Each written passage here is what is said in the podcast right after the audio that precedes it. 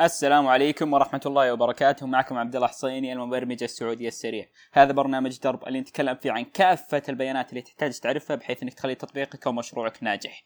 موضوعنا اليوم يبي يكون عن ال web scraping وش فكرة ال web scraping ال web scraping هو إنك تجيب بيانات موجودة في مواقع جاهزة أونلاين. فمثلا خلينا نقول إنه في مواقع في مواقع الحين كثيرة تعطيك أوقات الصلاة.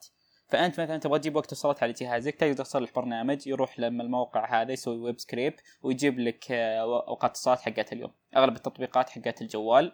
اللي تعطيك صلاتي والأشياء هذه أتوقع إنها تعمل بالأسلوب هذا. لكن السؤال متى يصير ال web scraping مفيد؟ لأنه حرفيا على أرض الواقع أغلب المواقع اللي عندك فيها API تقدر تروح لما ال API حقهم وتجيب البيانات اللي تبيها. فليش أحتاج ال web scraping ال web scraping يكون مفيد إذا المواقع اللي أنت تتعامل معها ما عندهم APIs فهنا الوقت اللي يكون فيها يكون في هذا الوقت اللي يكون فيه ال web scraping مفيد. وفي حالة ثانية هي اذا ال API ما يعطيك المعلومات اللي تبيها مثلا مثلا بعض المواقع ما عندها API جاهز أو ال API اللي عندهم مو بكويس فأنت تضطر إنك تستخدم ال web scraping هذه هي هذه فكرة عامة عن ال web scraping هي إنك تروح تفتح صفحة موقع تحمل الصفحة على جهازك تجيب المعلومات اللي تبيها.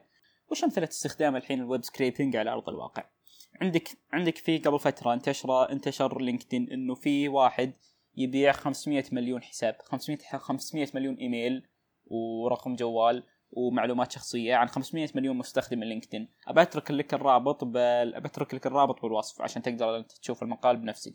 لكن اللي سواه هذا اللي قاعد يبيع البيانات هذه إنه سوى web scrape على موقع لينكدين ونزل الصفحات اللي فيها الحسابات حقات الناس اللي يشتغلون بلينكدين. وبعد ما نزل الحسابات هذه خزن المعلومات عنده وحطها بملف وقال يلا يا شباب من بيشتري؟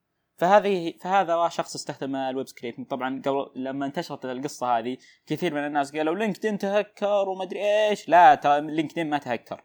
واحد جاء جمع معلومات موجودة أونلاين أي أحد يقدر يوصلها عن طريق لينكدين. فتقدر تشوف أنت الموضوع وتبحث بنفسك إذا إنك مهتم.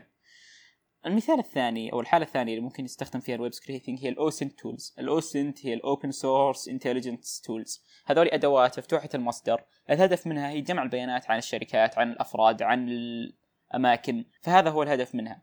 الأجهزة أغلب الأشياء هذه مثلا The Harvester W3AF البرامج هذه حقات جمع البيانات أغلبها تعتمد على مبدأ ال web scraping عشان تجيب البيانات اللي هي تبحث عنها.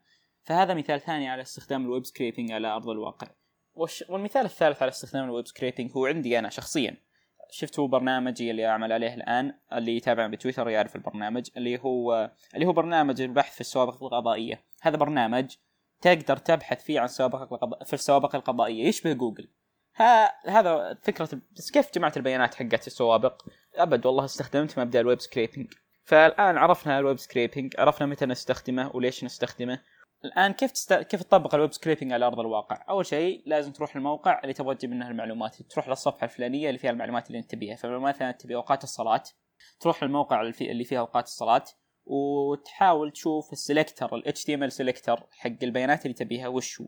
فبعد ما يكون عندك ال selector جاهز بعد ما تعرف ال selector ات اللي أنت تبيها تروح للبرنامج تكتب الكود المطلوب عشان تروح لل selector هذا فمن بعد ما تطبق هذه تقدر تخزن البيانات هذه. لكن في شيء لازم تسويه اول اللي هو إنك لازم تنظف البيانات لأن كثير من المواقع يحط لك اللي هو ال backslash t وال backslash n والحروف هذه كلها في ال HTML فأنت لازم تشيل كل الأشياء هذه اللي ما مهمه لكن في شيء لازم تلاحظه في ال web scraping إن كثير من المواقع يخالف بنودها وشروطها إنك تستخدم الأسلوب هذا. فعشان كذا حط الشيء هذا ببالك إذا إنك قاعد تجمع بيانات.